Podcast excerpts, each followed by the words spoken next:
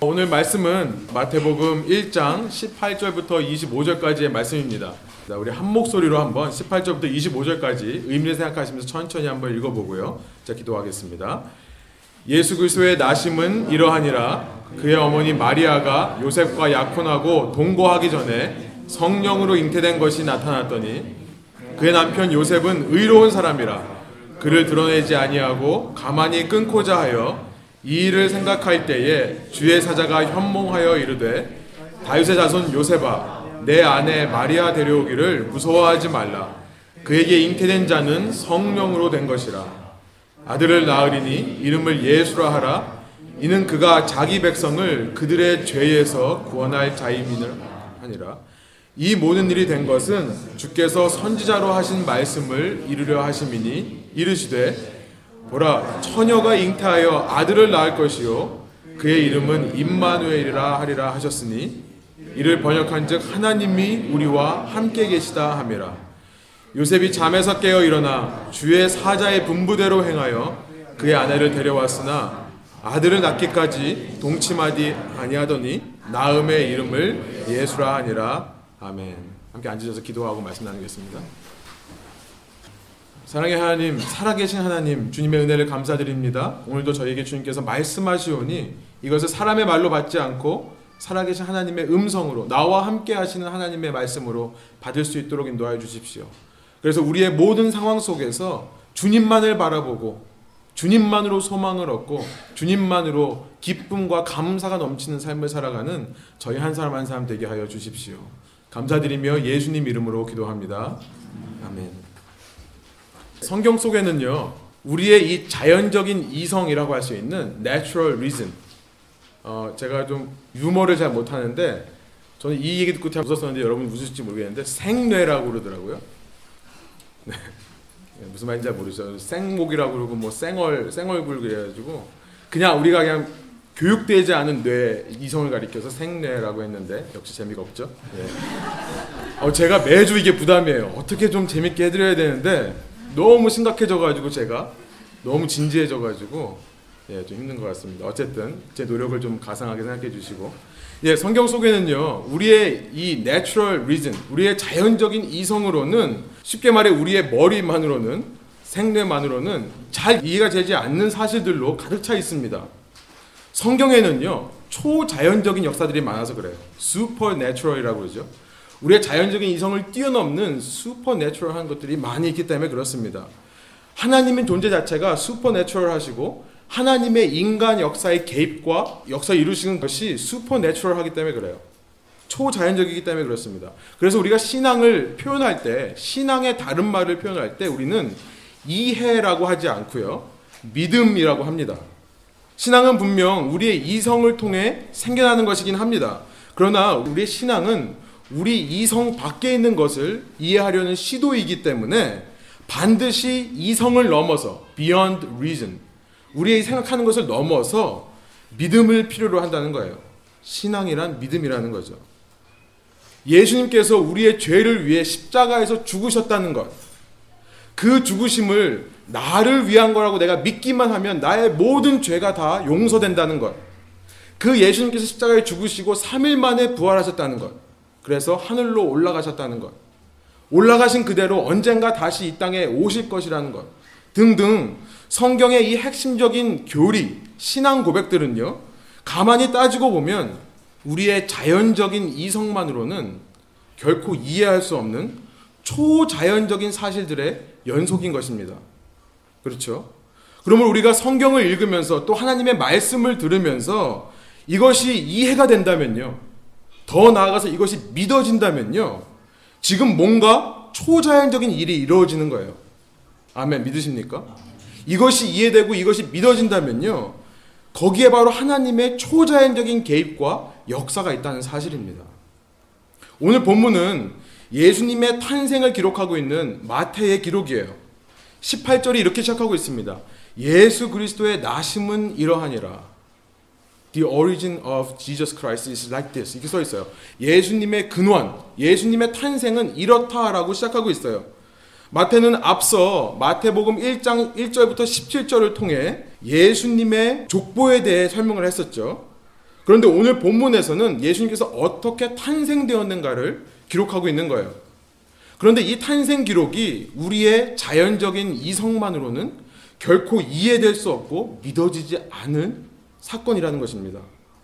오늘 본문 십팔 절에 보니까 예수님은 처녀인 마리아라는 여인에게 성령으로 잉태되었다라고 기록하고 있어요. Mary's virgin birth. 동정녀 마리아의 출생. 이것은 성경 어디에서도 찾아볼 수 없는 놀라운 사건입니다.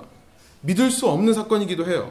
그래서 우리는 이런 질문을 할 수밖에 없습니다. 이 이야기가 꼭 여기 있어야 되는가? 라는 질문이에요. 왜 꼭 여기 있어야 되는가? 왜 꼭 동정녀로 탄생해야 되는가? 아니, 안 그래도 이해하기 힘들고 믿기 어려운 사실들로 가득 차 있는 이 성경의 기록 속에 왜 예수님의 탄생을 하필이면 동정녀 마리아가 잉태되었다, 성령으로 임신되었다는 사실을 꼭 굳이 기록해야만 했는가? 이 사실이 도대체 우리의 구원과 무슨 관계가 있는가라는 질문을 할 수밖에 없는 것입니다. 여러분, 예수님의 십자가상에서의 죽음, 그 죽음을 통한 대속, 우리의 죄가 대신 사해지는 거죠. 그리고 예수님의 부활하심, 승천하심, 다시 오시는 재림, 이 모든 사건들은 우리의 구원과 직접적인 관계가 있죠. 그렇기 때문에 중요합니다. 그러나 동정녀 마리아에 관한 기록이 우리의 구원과 무슨 상관이 있을까요?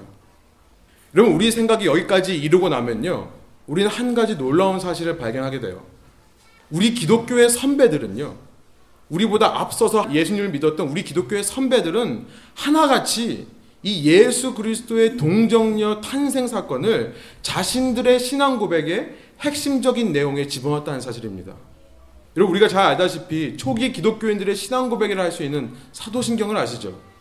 그럼 사도신경을 한번 외워볼까요? 처음으로 교회에서 외우는데 한번 외워볼까요? 다 아시죠? 모르시는 분들은 같이 보시고, 전능하사 천지를 만드신 하나님 아버지를 내가 믿사오며 그 외아들 우리 주 예수 그리스도를 믿사오니, 그 다음에 어떻게 되죠? 이는 성령으로 잉태하사 동정녀 마리아에게 나시고 본디오 빌라도에게 고난을 받으사 십자가에 못 박혀 죽으시고 장사한 지 사흘 만에 죽은 자 가운데서 다시 살아나시며 하늘에 오르사 전능하신 하나님 우편에 앉아 계시다가 저희로서 산자와 죽은 자를 심판하러 오시리라. 성령을 믿사오며 거룩한 공회와 성도가 서로 교통하는 것과 죄를 사하여 주시는 것과 몸이 다시 사는 것과 영원히 사는 것을 믿사옵나이다. 아멘. 이것이 Apostles' Creed라고 하는 사도들이 담은, 또 사도들 이후에 초대 교인들부터 우리의 신앙 선배들이 중심으로 삼았던 기독교의 핵심 내용입니다. 우리 주 예수 그리스도를 믿사오니 이는 성령으로 잉태하사 동정녀 마리아에게 나시고, 이 고백이 들어있는 거예요. 왜 기독교의 핵심 교리를 요약한 것이라 할 수 있는 이 사도신경 속에 이 고백이 들어있는 걸까요? 왜 마태복음을 비롯한 성경들은 하나같이 예수님의 처녀 출생, 동정녀 마리아에게서 나신 것을 기록하고 있을까요? 왜 기독교의 신앙의 선배들은 다 이것을 신앙 고백의 중심으로 고백했었을까요?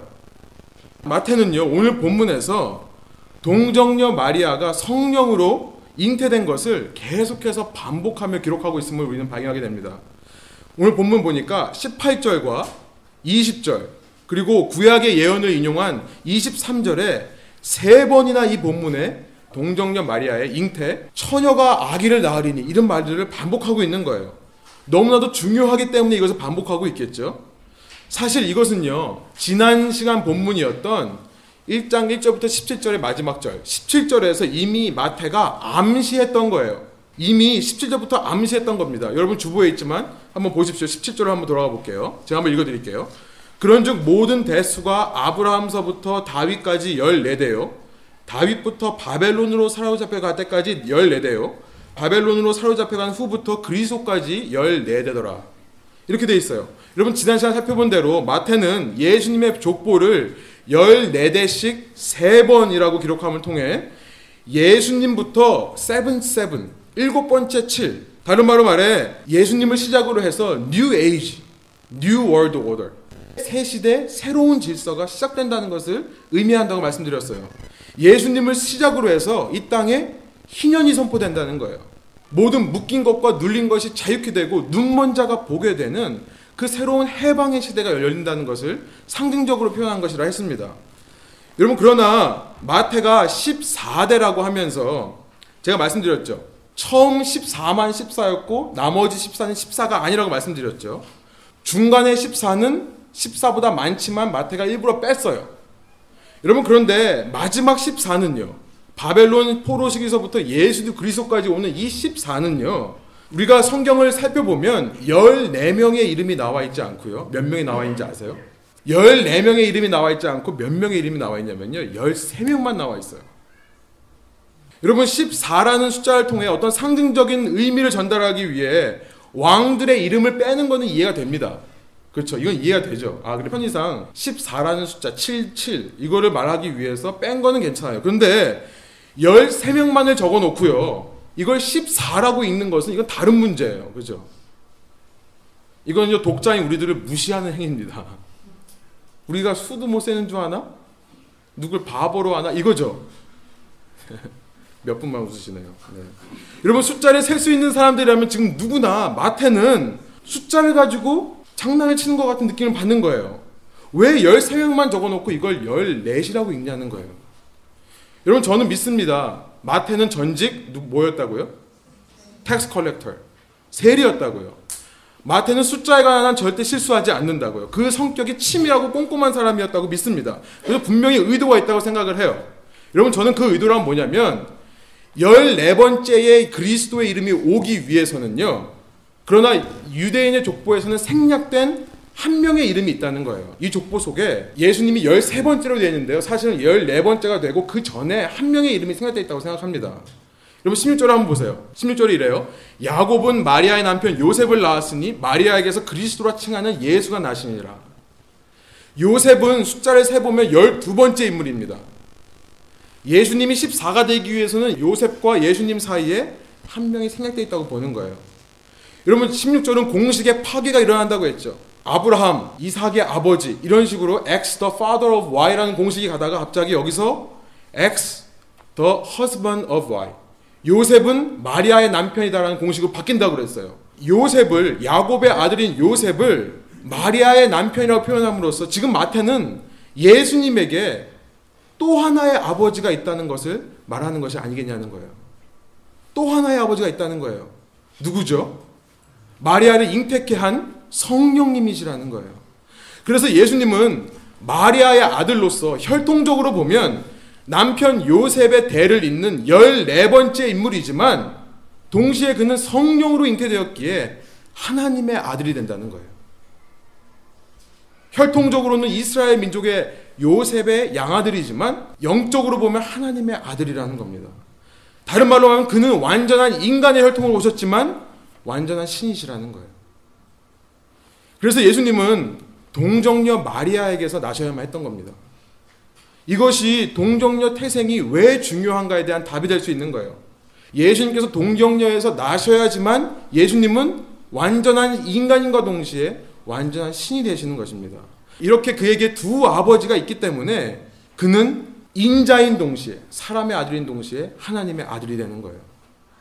여러분, 그런데 더 중요한 질문이 있다고 생각해요. 왜 동정녀야만 하는가? 라는 질문보다 더 중요한 것은요. 이것을 믿는 것이 과연 우리 구원과 무슨 상관이 있냐? 이거라고 생각합니다. 이것을 믿는 것이 우리의 신앙과 어떤 관계가 있고 우리 신앙에 어떤 의미가 있는가? 이게 더 중요한 질문이라고 생각해요. 우리가 이것을 안다면요. 아, 예수님이 누구시길래 우리가 이 대강절에 그 예수님을 기다려야 되는가에 대한 질문의 답을 우리가 얻을 수 있다고 생각을 합니다. 오늘 말씀은 이걸 좀 살펴보려고 그래요. 우리 신앙에 무슨 의미가 있는가? 예수님이 어떤 분이시길래 우리가 그 예수님을 기다려야 되는가? 여러분, 오늘 본문은요. 그 족보 이후에 십팔 절과 이십오 절은 마리아가 성령으로 잉태된 사건을 더 자세히 기록하고 있는 사건이에요. 마태는 이것을 하나의 이야기로 풀어서 우리에게 가르쳐주죠. 그 내용을 좀 요약해보면요. 유대 지방의 북쪽에 갈릴리라는 지역이 있었습니다. 갈릴리라는 지역에 나사렛이라는 동네가 있어요. 지금 요셉과 마리아는 나사렛에 거하고 있는 사람들입니다. 누가복음 일 장에 보면 마리아가 있던 곳이 나사렛이라고 나와 있어요. 요셉이란 어떤 사람이냐면 앞서 소개한 대로 다윗 혈통의 다윗의 후손입니다. 마리아는 어떤 사람이냐면 그와 약혼한 여자예요. 여인이에요. 이 비트로스라고 하는 약혼. 유대인의 결혼 관습에서 당시의 약혼은요, 지금 현대의 인게이지먼트, 약혼과는 전혀 다릅니다. 남녀가 약혼하는 시기가 언제인지 아세요? 유대인의 관습에서 남녀가 약혼하는 시기는요 열두 살에서 열세 살이에요. 여자가 막 임신을 할 수 있을 때 그때 약혼을 시킵니다. 그리고 일 년 후에는 공식으로 퍼블릭리 모여서 결혼 세러머니를 해요. 그렇게 되면 이제 정식으로 남녀가 부부가 되는 겁니다. 지금 마리아는 십 대 초반의 나이였을 거예요. 남편이 요셉도 그렇게 많지 않은 나이라고 보시면 됩니다. 당시의 약혼은 어떻게 이루어지냐면, 아버지가 내 딸이 이제 생리를 시작하게 되면, 다른 말로 말해 임신을 할 수 있게 되면 아버지가 내 딸을 위해 남편을 정합니다. 그래서 그 남자의 아버지랑 딸의 아버지랑 서로 얘기를 해서 오케이를 하면 바로 이 비트로스라고 하는 약혼을 시키는 거예요. 그러면 약혼이 되면 결혼하기 일 년 전까지는 각자 남자 여자 다 각자의 집에서 삽니다. 각자 부모님 집에서 살게 되어 있습니다. 그런데 법적으로 보면 이미 둘은 결혼한 것과 마찬가지예요.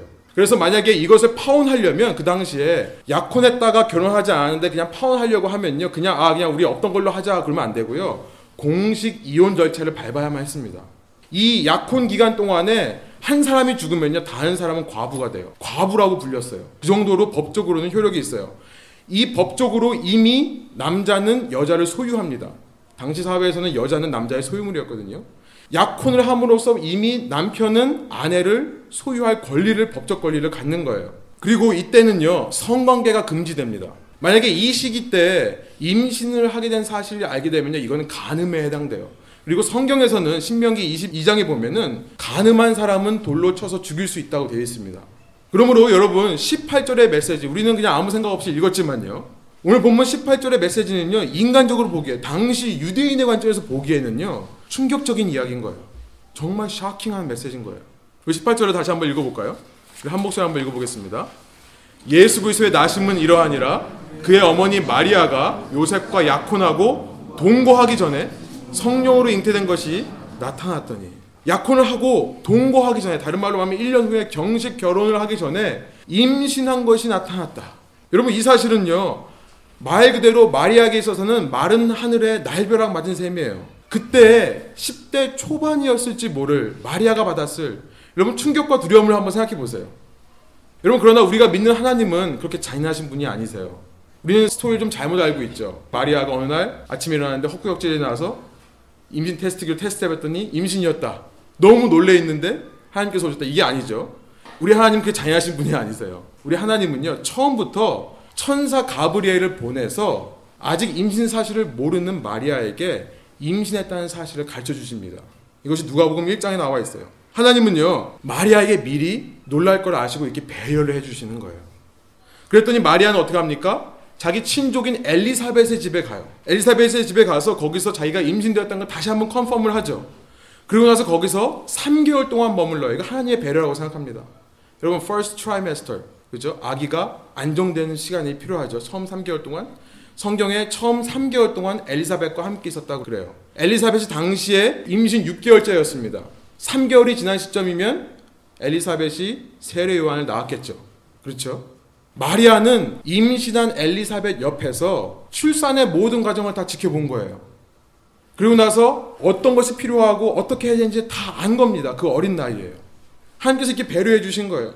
그리고 나서 자신의 나사렛 집으로 돌아왔다라고 누가복음이 기록하고 있어요.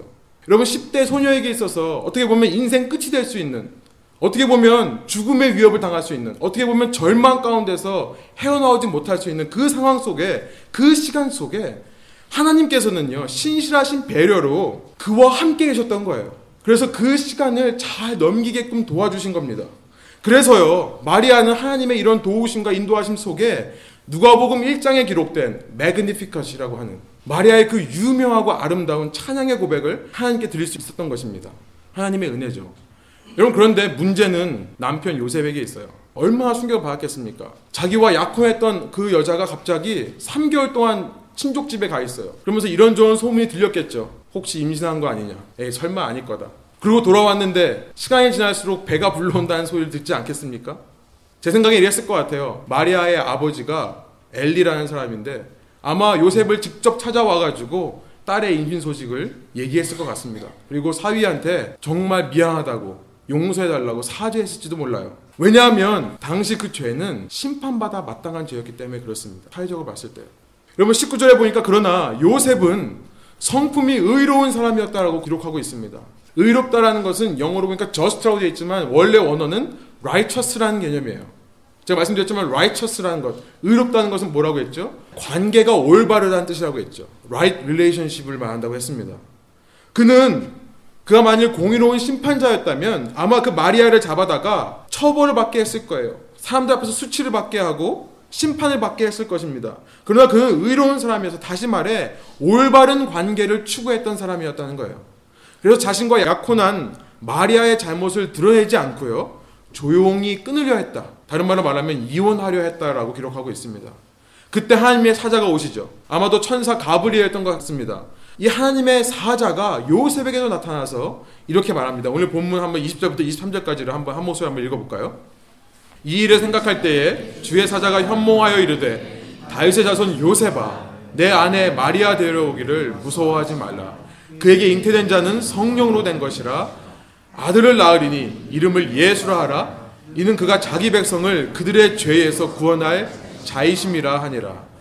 이 모든 일이 된 것은 주께서 선지자로 하신 말씀을 이루려 하심이니 이르시되 보라 처녀가 잉태하여 아들을 낳을 것이요 그의 이름은 임마누엘이라 하리라 하셨으니 이를 번역한즉 하나님이 우리와 함께 계시다 함이라. 천사 가브리엘이 와서 요셉에게 크게 보면 세 가지를 말씀하십니다. 첫 번째, 두려워하지 말라는 거예요. 마리아와 결혼하는 것을 두려워하지 말라. 그녀를 임신케 한 것은 성령이다. 하나님의 영이다라고 말씀해 주십니다. 두 번째로 무슨 말씀하시냐면 아들을 낳고 이름을 예수라 지어줘라. 다른 말로 말하면 너가 그 아들을 입양해라라는 말이에요. 당시 사회에서 아버지가 아들의 이름을 부른다는 것은 아들 삼는다는 뜻입니다. 이름을 부른다는 것은 그래요. 그래서 입양하라는 뜻을 말씀을 하시는 거예요. 그리고 세 번째 확인시켜 주시죠. 이 모든 일은 하나님께서 당신의 말씀을 이루시기 위해 하는 거니까 걱정하지 말아라고 말씀하시는 거예요. 이미 구약에서 예언된 대로 하나님이 말씀하신 것을 이루려 하는 거니까 걱정하지 말라고 하는 것입니다. 그래서 여러분 이십사 절부터 이십오 절에 보면 요셉은 그 말씀에 순종하여 그 말씀의 위로를 받고 그 말씀대로 마리아를 데려와 결혼하고는요, 아이를 낳을 때까지 동침하지 않았다고 되어 있습니다. 하나님은 이렇게 마리아나 요셉이나 위기의 순간에, 충격과 두려움에 휩싸일 그 순간에, 절망의 순간에 찾아오셔서 그들과 함께 하심으로 그들을 위로해 주시고 그들을 도전해 주시고 그들에게 새 힘을 주셨다는 거예요. 여러분 이 이야기에서 우리는 왜 예수님께서 동정녀의 몸에서 나셔야 되는가, 그 이유를 알게 되는 거예요. 그것이 우리와 무슨 상관이 있는가, 왜 우리가 이것을 믿어야 되는가, 이것을 통해 우리가 깨닫게 되는 예수님은 어떤 분이신가, 이것을 알게 되는 것입니다. 동정녀 출생을 통해 예수 그리스도는 임마누엘 되신다는 거예요. 동정녀의 출생을 통해 예수 그리스도는 임마누엘 되신다는 거예요. 임이란 말은 with라는 뜻이에요. 아누라는 뜻은 us입니다. 엘은 God이에요. With us God.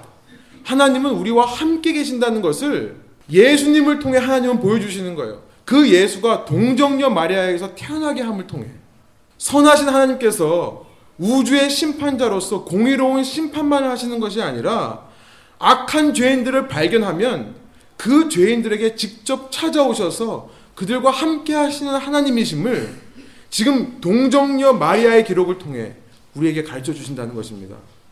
어떻게 그렇습니까? 그것을 알기 위해서는 우리가 마리아와 요셉 이야기뿐만 아니라 원래 임마누엘이라는 말이 어떤 컨텍스트에서 나왔는지를 알아야 돼요. 여러분 그래서 이사야서 칠 장으로 한번 가볼게요. 여러분 주보에 말씀이 있습니다. 제가 한번 설명해 드릴게요. 이사야서 칠 장의 배경이 무엇인가? 제가 지난 시간 말씀드린 대로 남유다의 왕 중에 아하스라는 왕이 있다고 그랬죠. 아하스 왕 때의 이야기입니다. 아하스 왕은 지난 시간 말씀드린 대로 아수르라는 아시리아라는 나라와 협정을 해서 북이스라엘을 멸망케 한 장본인이라고 그랬어요.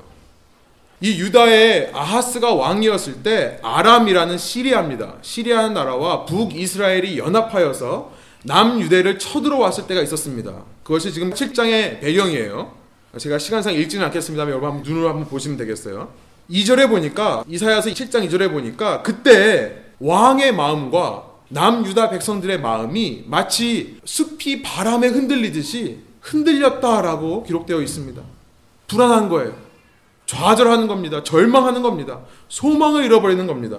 그랬더니 삼 절에 뭐라고 그러세요? 하나님께서는요, 그들의 두려움과 충격을 아셨어요. 이미 아시고는 누굴 보내세요? 이사야와 이사야의 아들이 있습니다. 두 아들이 있는데 그 중에 첫 번째 아들이에요. 스알야수비라는 아들을 보냈습니다. 이사야서 칠 장부터 구 장에 보면 하나님께서는 메시지를 아들들의 이름을 통해 계속 주세요. 여러분 시간 가져서 한번 읽어보시면 좋겠어요. 하나님께서 아들의 이름을 통해 메시지를 주시는데 이 스알야수비라는 말은요, Remnant will return, 남은 자가 돌아온다라는 뜻이에요. 다른 말로 무슨 말이냐면 하나님의 택하신 자들은 어떤 상황 가운데서도 보존된다라는 뜻이에요. 어떤 위험과 절망 가운데서도 하나님께 택하신 자들은 반드시 돌아오게 되어 있다. 포로로 잡혀갈지라도 돌아온다라는 뜻이에요. 이렇게 위로와 컴포트의 메시지를 주십니다. 그러면서 사 절에 이렇게 말씀하시죠. 그 둘은, 시리아와 북이스라엘은 부지깽이 같다. 부지깽이란 말 아세요? 저도 잘 몰라가지고 찾아봤는데 불쏘시개 같은 거래요. 연기만 막 나지 불꽃이 나지 않는 그런 작은 나무들 혹은 집 같은 거를 말한다고 합니다. 강력해 보이지만 능력은 없다는 거예요. 그들은 부지깽이 같다. 걱정하지 마라 이렇게 말해요. 칠 절에 보니까 그들이 계획한 대로 절대 이루어지지 않을 것이다 이렇게 말씀하십니다. 팔 절에 보니까 오히려 북이스라엘은 멸망하여 육십오 년 후에 흔적도 없이 사라질 것이다 라고 말씀하신 것이 나와요. 그러면서 구 절에 뭐라고 말씀하시냐면 굳은 믿음이 없으면 굳게 서지 못할 것이다 라는 말씀하세요. 바꿔 말하면 뭡니까? 남유다야, 너희들이 굳게 서면 너희는 영원히 견고할 거다라는 말씀을 주시는 거예요. 굳은 믿음이 없으면 굳게 서지 못할 것이다 라는 경고를 주십니다. 그리고 나서 십 절과 십일 절에 보니까 참 놀라운 기록이 있어요. 이것이 중요한데요, 하나님께서요 아하스 왕에게 이 모든 하나님의 약속과 인도하심, 그들이 부지깽이 같고 그들은 아무 능력이 없고 곧 멸망할 거라는 것을 굳게 믿게 하기 위해서요, 하나님께서 아하스에게 뭘 말씀하시냐면 너가 나에게 징조를 구해라 라고 말씀하세요. 사인을 구해라. 그래서 네가 바람에 흔들리는 숲처럼 마음이 흔들리지 않도록, 네가 확신을 얻기 위해서, 네가 마음의 평안을 얻기 위해서 나에게 한 가지 징조를 구해라. 그럼 내가 주겠다라고 말씀하십니다. 여러분 하나님은요 우리 인간들의 본성을 아세요. 우리의 마음을 아세요. 그래서 때로는요 우리에게 사인을 구하라고 말씀하십니다. 모든 절망과 충격의 상황 속에서 하나님이 우리에게 원하시는 건 뭐냐면요, 하나님께 매달리는 것을 원하시는 거예요. 하나님만 바라보고 붙들므로, 하나님께 기도함으로 주님만 붙잡고 매달리는 것을 원하시는 거예요. 그래서 그것을 통해 확신을 얻기를 원하시는 거예요. 상황을 바라보고 상황에서 답을 찾는 것이 아니라 어려운 상황 가운데서 하나님만 붙잡음으로 확신을 얻고 굳건한 평안을 얻는 것을 원하시는 거예요. 그래서 나중에 하나님께서 다시 그를 세우실 때, 다시 우리들을 세우실 때 내가 해서 결과가 났다고 말하지 않고 교만하지 않고 하나님만 더 의지하게끔 하시는 겁니다. 여러분 그런데 우리 인간들은요 너무나 쉽게 그런 상황 속에서는요 전심으로 생명 다해 하나님만을 의지하지 않습니다. 하나님만 의지하지 않아요. 징조를 구하라고 해도 징조를 받으려고 하지도 않습니다. 하나님께 기도하고 매달리고 목숨 걸고 나아가지를 않습니다. 문제가 하나님보다 더 크게 보이기 때문에 그냥 대강 기도하고 나서요 실제 삶에서는 내 뜻대로 결정을 하는 거예요. 실제 삶에서는 내가 세상의 방식대로, 세상이 하는 것처럼 똑같이 내 삶을 준비하는 겁니다. 여러분 아하수도 마찬가지였어요. 그는 이런 상황 속에서 하나님만 의지하고 하나님께서만 역사하실 것을 기다리는 것이 아니라 은밀하게 자기가 할 일을 합니다. 은밀하게 아수르와 조약을 맺는 거예요. 자신의 뜻대로 세상적인 방법으로 일을 처리하면서요 그가 하나님한테 뭐라고 하는지 아세요? 십이 절에 이런 말을 합니다. 아하스가 이르되 나는 구하지 않겠나이다. 나는 여호와를 시험하지 아니하겠나이다 한지라. 제가 좀 불경건하게 읽었는데 무슨 뜻인지 좀 아시겠죠? 여러분 이것은 믿음의 고백이 아닙니다. 믿음의 고백이라고 생각하면 착각입니다. 이것은요 교만의 극치예요. 내 힘으로 내 문제 해결할 수 있다라고 얘기를 하는 거예요. 하나님의 도움 필요 없습니다. 내 인생 내가 알아서 하니까 하나님 좀 그냥 그냥 계세요. 아, 뭘 이렇게 자꾸 원하세요? 왜 자꾸 하나님께 기도하라고 그러세요? 왜 하나님만 매달리려고 그러세요? 내가 할 수 있는 게 있는데요. 주님, 하나님만 의지하면 하루아침에 이 상황이 변하는 겁니까? 내가 할 일을 해야죠. 이런 말을 하는 겁니다. 여러분 재밌는 사실은요. 제가 성경을 읽다 보니까 아하스의 아들이 히스기야라고 했죠. 여러분 히스기야 때 똑같은 일이 벌어집니다. 히스기야 때 아수르가 이제 진격해서 내려와서 예루살렘을 둘러싸요. 십팔만 오천 명이나 되는 사람들이 예루살렘 성을 둘러싸고 포위하고 있습니다. 랍사게라는 좀 제가 예, 옛날에 농담으로 랍사가지라고 했는데 랍사게라는 사람이 와가지고 히스기야를 모욕합니다. 하나님을 모욕합니다. 이스라엘 성하에 있는 사람들한테 말해요. 히스기야 말 듣지 마. 너 좀 있으면 죽어 니네 다. 내 말 듣고 니네들이 항복하면 내가 너를 좋은 곳으로 인도하겠다라고 얘기합니다. 히스기야가 이사야를 불러요. 이사야가 걱정하지 말라 그래요. 랍사게가 와서 또 얘기합니다. 그때 히스기야가 자신의 옷을 찢고요. 선지자 이사야 의지하지 않습니다. 하나님께 부르짖습니다.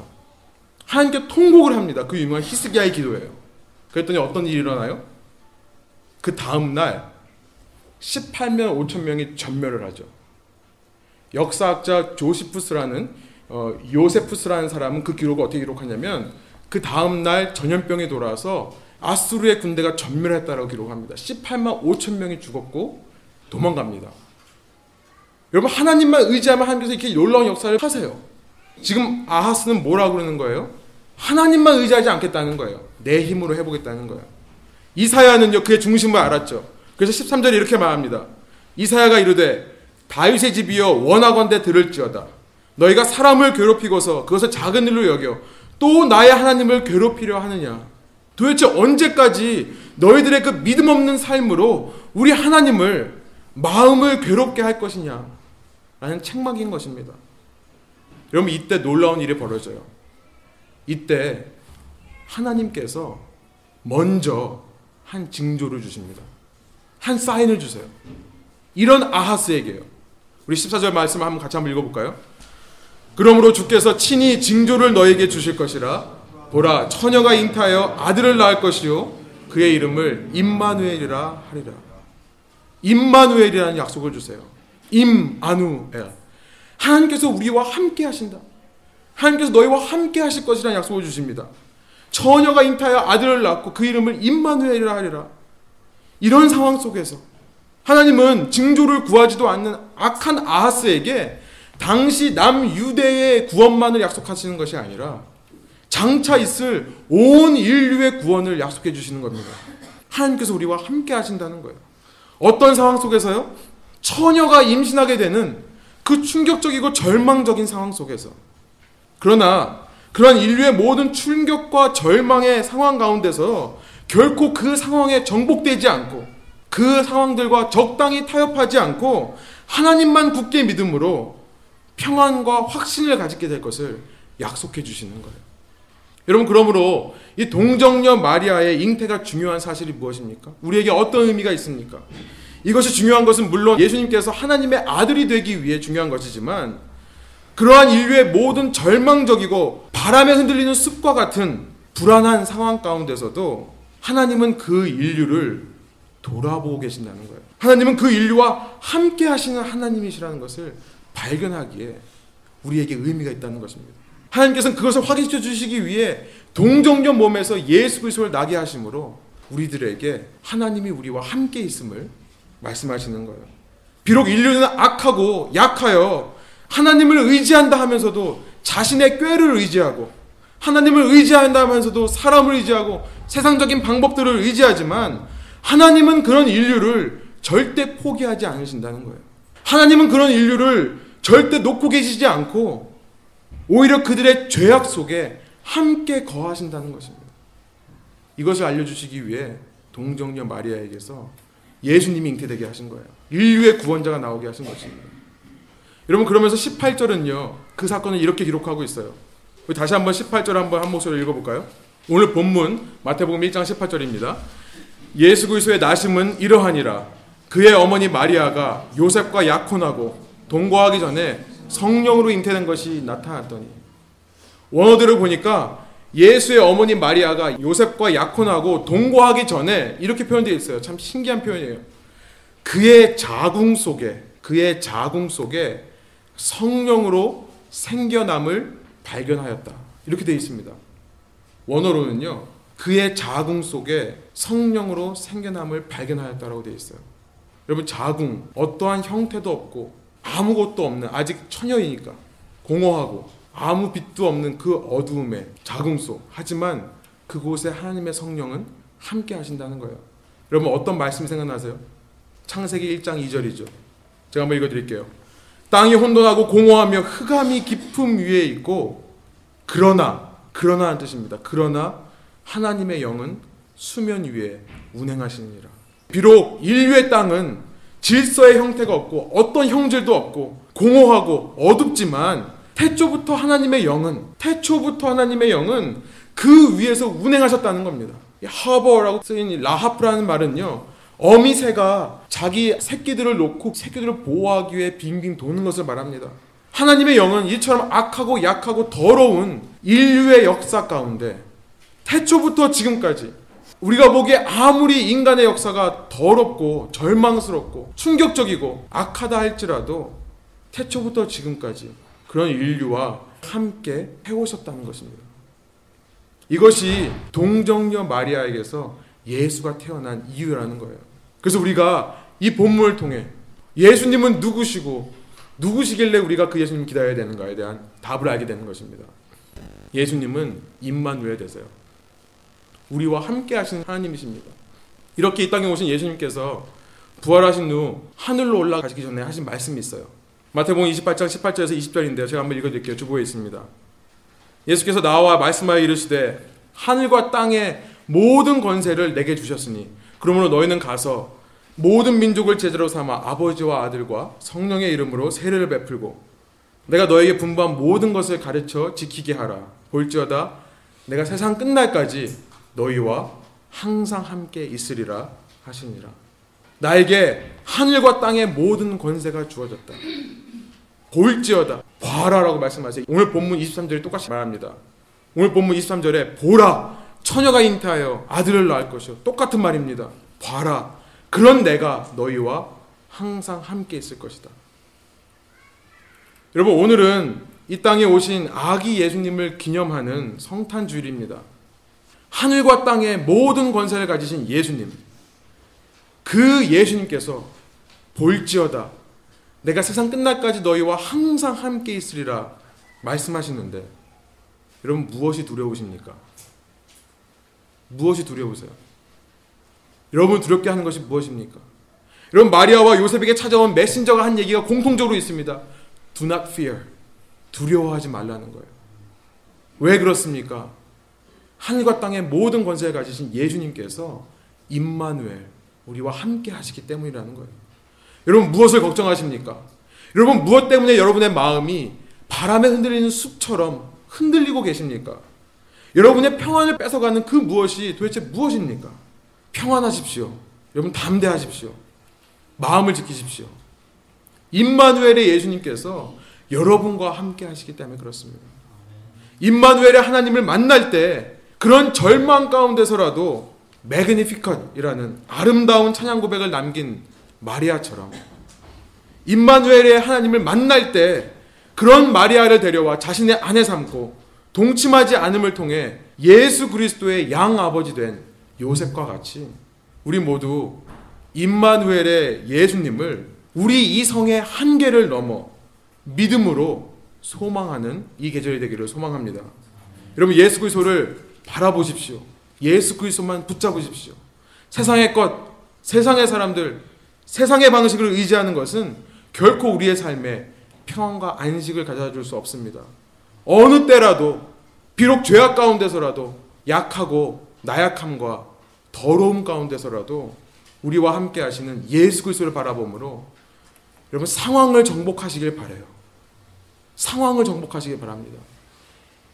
영적 전쟁에서 승리하시길 바랍니다. 그래서 주님 다시 오실 그날 그 품에 안기시는 저 여러분 되시기를 간절히 소망합니다. 함께 기도하시겠습니다. 우리 이 시간 함께 한 목소리로 오늘 들은 말씀을 생각하시면서 주님께 기도하며 선포하기를 원합니다. 고백하기를 원합니다. 주님, 주님만 바라보겠습니다. 우리의 생각은, 우리가 지금까지 살아온 삶의 방식들은 내 삶의 주인은 나고 내가 내 인생 책임져야 되고 나의 방법으로 나의 능력으로 헤쳐나가야 된다고 말하지만 동정녀 마리아에게서 구원자를 낳게 하신 하나님께서는 다르게 말씀하고 계심을, 그래서 우리가 그 말씀에 순종할 수밖에 없음을 이 시간 고백하기를 원합니다. 선포하기를 원합니다. 하나님, 주님만 바라보겠습니다. 모든 상황 가운데서 우리의 마음이 상한 갈대와 같이 바람에 흔들리는 숲과 같이 불안하고 불평하지 않도록 인도하여 주십시오. 언제나 우리와 함께 하시는 예수님을 바라보고 그 예수님만 붙잡음으로 이 모든 상황들을 정복해가고 이 모든 상황 가운데서 하나님께만 영광 돌릴 수 있는 주님의 자녀 될 수 있도록 인도하여 주십시오. 우리 이런 마음을 가지고 저 앞에 결단하며 함께 나가겠습니다. 기도하시겠습니다. 아버지 하나님, 그렇습니다. 하나님, 이 시간 우리가 주의 말씀을 듣고 주의 말씀에 의지하여 다시 한번 새 힘과 새 소망을 얻게 해주시니 감사합니다. 하나님, 이 자리에 들어왔던 모습과 다른 모습으로 이 자리를 떠나게 하여 주십시오. 우리 인생 나 혼자인 것 같고 내 힘으로 개척하는 것 같지만 언제나 우리와 동행하셨던 하나님이 있다는 사실에 우리 돌아가는 발걸음이 기쁘게 하여 주십시오. 우리도 마리아처럼 절망할 수밖에 없는 상황 가운데서, 낙심할 수 없는 상황 가운데서 비천한 자를 들어쓰시는, 비천한 자를 높이시는 하나님을 찬양하며 돌아가게 하여 주십시오. 이런 사람들은 세상이 감당하지 못한다고 말씀하셨사오니 지금 저희가 믿음을 가지고 세상을 살아가기를 소망합니다. 이 자리에 있는 주님의 사랑하는 아들, 딸들 한 사람 한 사람 주께서 붙들어 주시고 진정한 믿음으로 세상을 이기며 세상을 정복하며 상황을 밟고 승리하는 사람들 될 수 있도록 인도하여 주십시오. 이것이 우리의 힘에 있지 않고 우리의 능에 있지 않고 오직 말씀 되신 예수 그리스도께 있음을 고백합니다. 성령님, 저희의 마음과 생각이 늘 주님께 모아질 수 있도록 인도하여 주시고 주님만을 간절히 붙드는 저희들이 인생되게 하여 주십시오. 감사드리며 이 모든 말씀 예수님 이름으로 기도합니다. 아멘. 우리 함께 주기도문으로 예배를 마치겠습니다. 하늘에 계신 우리 아버지여, 이름이 거룩히 여김을 받으시오며 나라가 임하옵시며 뜻이 하늘에서 이루어진 것 같이 땅에서도 이루어지이다. 오늘날 우리에게 일용할 양식을 주옵시옵고 우리가 우리에게 죄 지은 자를 사하여 준 것 같이 우리 죄를 사하여 주시옵고 우리를 시험에 들게 하지 마옵시고 강에서 구하옵소서. 나라와 권세와 영광이 아버지께 영원히 있사옵나이다. 아멘.